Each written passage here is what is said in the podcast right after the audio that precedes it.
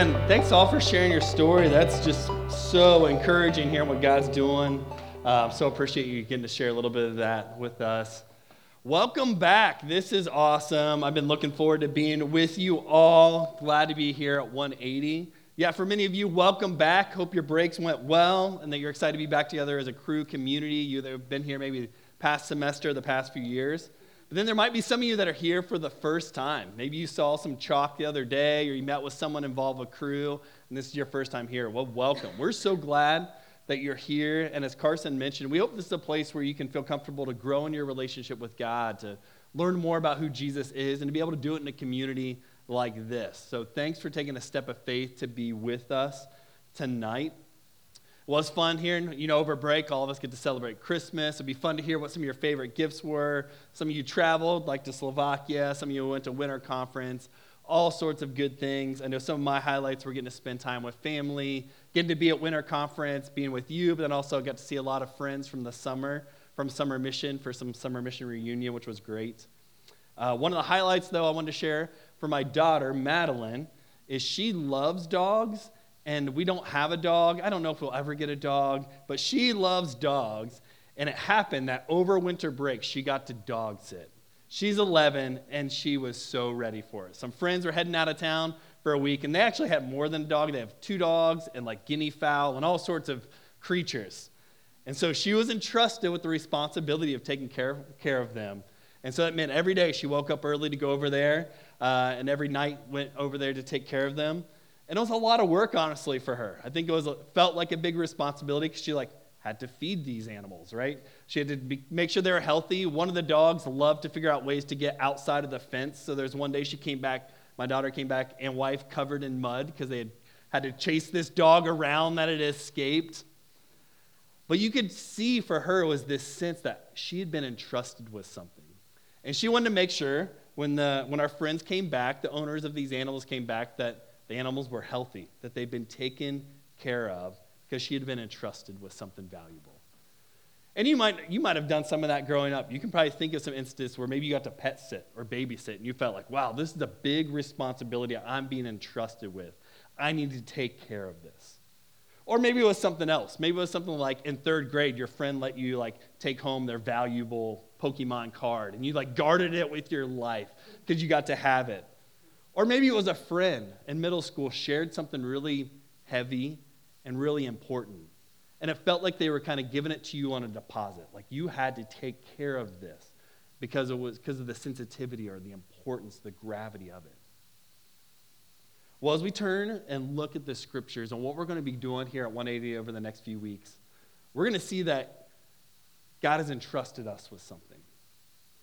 And as hard as it is to believe it's even more valuable than a dog or a Pokemon card, God has actually entrusted us. He's deposited with us the gospel, the message of who Jesus is, and the new life we get to have in Christ.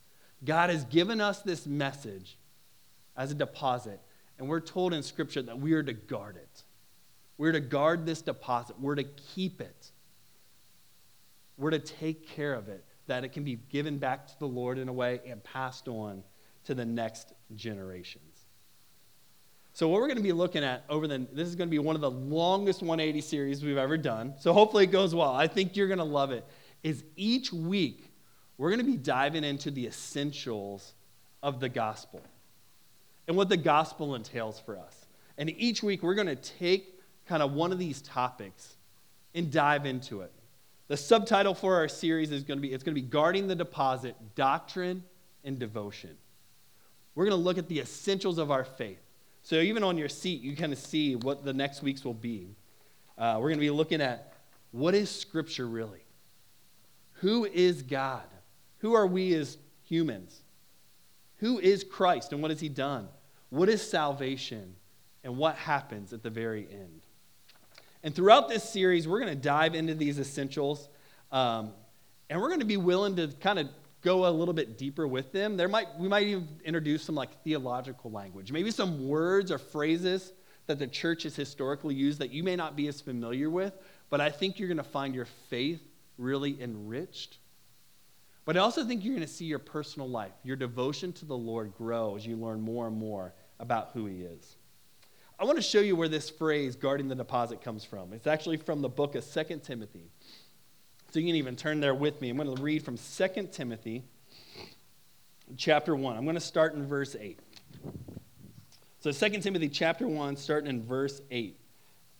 This is Paul writing to Timothy, who's a young pastor. It says, Therefore, do not be ashamed of the testimony about our Lord, nor of me as prisoner but share in suffering for the gospel by the power of God, who saved us and called us to a holy calling. Not because of our, because of our works, but because of his own purpose and grace, which he gave us in Christ Jesus before the ages began, which now has been manifested through the appearing of our Savior, Christ Jesus, who abolished death and brought life and immortality to light through the gospel. For which I was appointed a preacher, an apostle, and teacher which is why I suffer as I do. But I am not ashamed, for I know whom I have believed, and I am convinced that he is able to guard until that day what has been entrusted to me. Follow the pattern of the sound words that you've heard from me, and the faith and love that are in Christ Jesus. By the Holy Spirit who dwells within us, guard the good deposit entrusted to you. So here, Paul's laid out the gospel that's been given to Timothy, the gospel that Paul has received as he's come to know about Jesus, and now he's passed on to the next generation, who is Timothy, who's starting to lead a church. And he says, All these things that are true about God, true about Jesus, and true of your new life in him, guard them. Keep them well. And it might bring up the question why do we need to guard our faith? Why do I need to dive deeper into what I truly believe? And we're going to look at really three reasons why I think us diving in deeper to our faith is incredibly important, why we need to guard the deposit. And the first reason is this what we believe really matters. What you and I believe deeply matters. All of our life is actually ordered around our deepest beliefs and values. Every decision we make is shaped by what we believe in the core of who we are. So, if that's true of us, we need to know what is actually true of all these things. What is true about Scripture? What is true about God? What is true about myself? Pastor Tim Keller, he says any area of our life where we're going astray from God, any area of sin or any area of weakness, at its root is actually a, fa- a false doctrine, a false belief about one of these things. Which I think actually makes sense. Think about this. If, say, you have a deep fear of the future, you might just think that's a product of your circumstances or your stage of life or some upcoming events. But actually, deeper down, there's some sort of mismatch between what you would claim to believe about God and what you actually believe about God. Because fear of the future at its root comes from us not believing some things about God and his nature and his character. It means we've failed to believe that he is powerful and sovereign and that he's good. Right? So, at its core, our fear of the future is actually connected to some beliefs about God. Or say you have experienced some cycles of guilt and shame and powerlessness in your life. If you dig below the surface, there's actually some false beliefs that are probably underneath it. Some, some lack of some depth about knowing what has Christ actually done on the cross for me? Do I truly believe I'm forgiven? Do I truly believe I have new power and life in Jesus? Or if you experience even things like some depression and hopelessness, at root, there's some things that you believe falsely about who God has made you. Because if God has made you in his image, that means you're created with dignity and a purpose. And it means there's a lack of kind of belief about what's to come in our future because we're promised an incredibly glorious future with Jesus. And so, actually, some of our hopelessness, some of our depression comes from us not really knowing or believing at our core these essentials of our faith. And that's why throughout even the books of 1 Timothy and 2 Timothy, you see some phrases come up, or uh, I'm going to go back to that. You see some phrases come up about us having a sincere faith and a clear conscience. These phrases, there, there's a lot to them, but it's this sense that I know what I believe. Even in this verse, he said, I'm not ashamed because I know whom I believed. There's a confidence that if you push on my faith, it doesn't crumble because I've dove deep. I've set the foundations deeper and I've wrestled with some of the hard questions. So now my faith and my belief uh, influence all of my life in the right kinds of ways. Another reason, as we think through what we believe matters, it matters for us personally, but it also matters for us as the bigger people of God. Because us as the people of God, whether you think individually or as a church or as an organization, we're always just a few steps removed from losing the gospel. There's a pastor who talked about kind of these stages where the gospel, this message about Jesus, gets lost when we don't guard the faith well. He says, at, first, the gospel is known and is accepted, but then the next generation assumes it. And then, because that generation assumes it, the next generation confuses the gospel, and the next generation loses the gospel. So, what that means is that first generation kind of brings it afresh and says, I need to know what I, what I believe about Christ deeper. I need to explore the essentials of my faith and be able to know where they're at in Scripture and be able to pass them on to others. But the next generation, they've grown up around people, maybe family, maybe friends or their church, where they're like, yeah, I think everyone here is pretty good. They're pretty solid as a Christian. And I just assume I'm pretty good as a Christian, so I'm not going to really ask any of these questions. I don't really need to go deeper because I trust everyone around me is going to do those things. I trust that we're okay.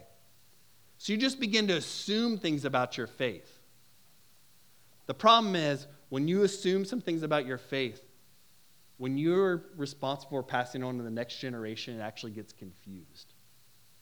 Now, some things that first generation always knew were true about Jesus now are wildly mixed up. Now, false beliefs about who God is and what Christ has done have snuck in. And then the next generation is just lost. Now, no one actually knows who Christ is.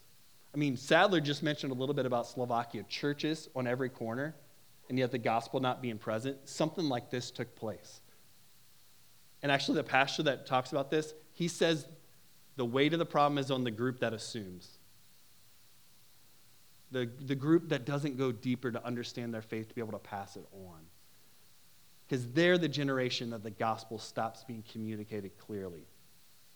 So, one, our, what we believe really matters, both personally and then bigger as the people of God.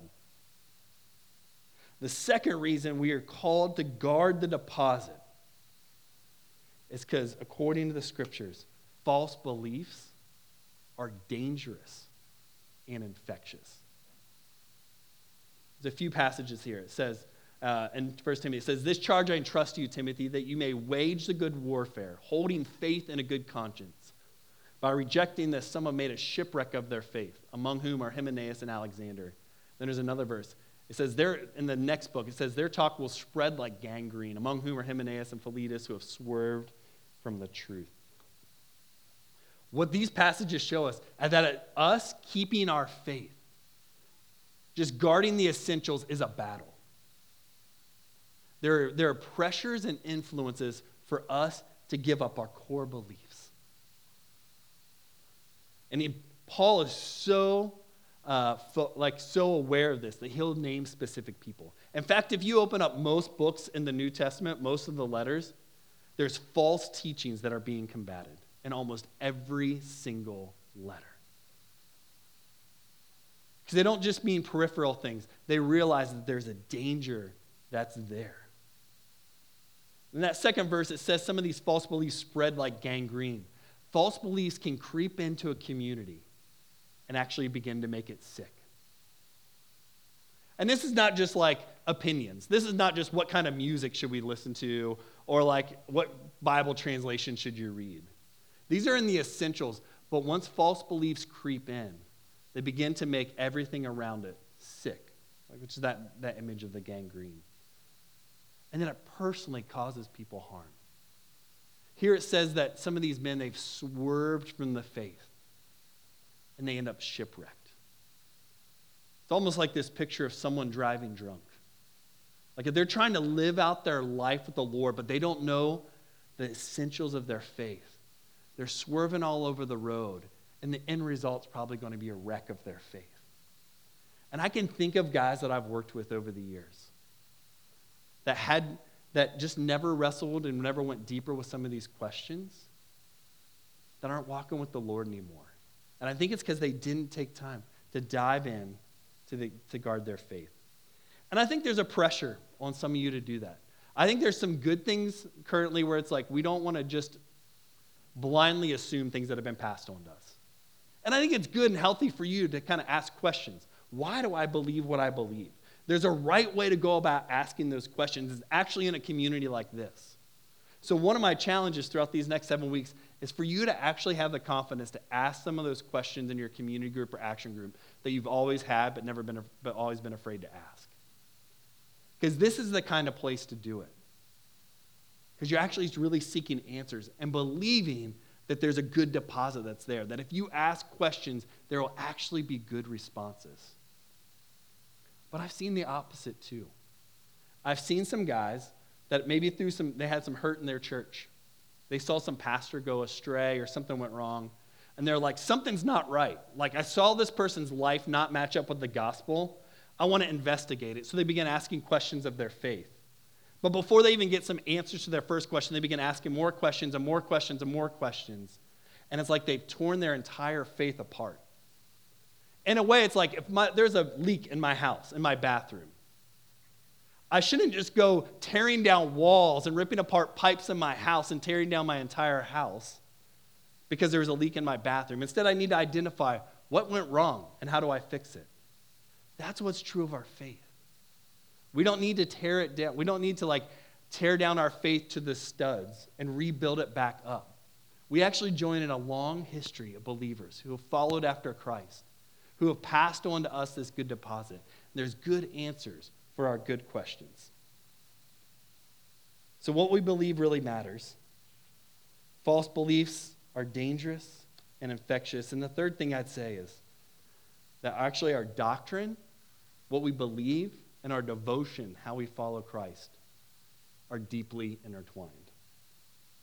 One of my favorite passages is in the book of Romans. Um, and it just says this It says, I appeal to you, therefore, brothers, by the mercies of God to present your bodies as a living sacrifice, holy and acceptable to God, which is your spiritual worship. Do not be conformed to this world, but be transformed by the renewal of your mind, that by testing you may discern what is the will of God, what is good and acceptable and perfect. We could spend a whole kind of time here at 180 looking at this passage, but I want you to notice quickly two things. Our lives are lived on the altar to God. It's our spiritual form of worship. It's our devotion to Him. You see it in there, verse 1. We live as a, we are a living sacrifice. But then in verse 2, you see it's by the transformation of our mind. That as we have our minds transformed by the truths of what God's communicated to us, we become better living sacrifices, more deeply devoted to the Lord. But also, as we become more devoted to the Lord, He opens our eyes to more deeply know Him. It's really a cycle, a pattern like this. As we dive into the truths of Scripture, we become more like Jesus, more committed to Him, more deeply worshiping Him. But as we worship, God kind of clarifies our heart and mind that we may see Him more. And so when we dive into these things over the next seven weeks, they're not just lists of things to believe. It's actually us getting to personally know the God of the universe. This is about a relationship. This is about us knowing more the God whom we've devoted our lives to.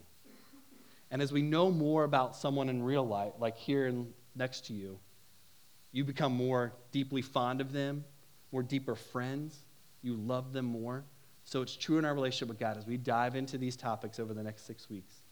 we actually get to know more about the God who's rescued us in Christ. So, my challenges to you tonight are just one, thinking about are there some weaknesses or areas of sin in your life, and how are those maybe connected to some false beliefs? Can you begin identifying those? Two, are there some questions that you've wrestled with that you've not brought up? Begin writing those down and bringing those up with your community group leader or someone here in the room that you know. And then three, starting to commit. Say, Lord, I want to go deeper in knowing you over these next six weeks. Help me to guard the good deposit. So let me pray for us. Lord, thanks for tonight. Thank you for getting to hear incredible stories of you at work. And we pray that as we engage over the next, next few weeks, that you would refine our hearts, that we know you better, that we dive in deeper to our faith, um, that we engage with some hard questions, and Lord, come away with a greater foundation to be able to love you and serve you for the rest of our lives. We pray this in the name of Christ. Amen. Thanks to our listeners for tuning in to this episode of the 180 Podcast, a production of Cru in Southeast Ohio. If you enjoyed this episode, please give it a like, a share, or leave an encouraging comment, and that will go a long way toward helping others hear about the podcast. The podcast isn't the only thing that we do. Whether you're a student living on campus or if you're still at home studying virtually, we'd encourage you to check us out on social media to hear more about what's going on. You can follow us on Instagram at Cru at OU or to learn more about who we are and what we do, head over to our website, cru.ou.org. We'd encourage you, if you visit the site, to complete our involvement form to get more connected to all the things that are happening.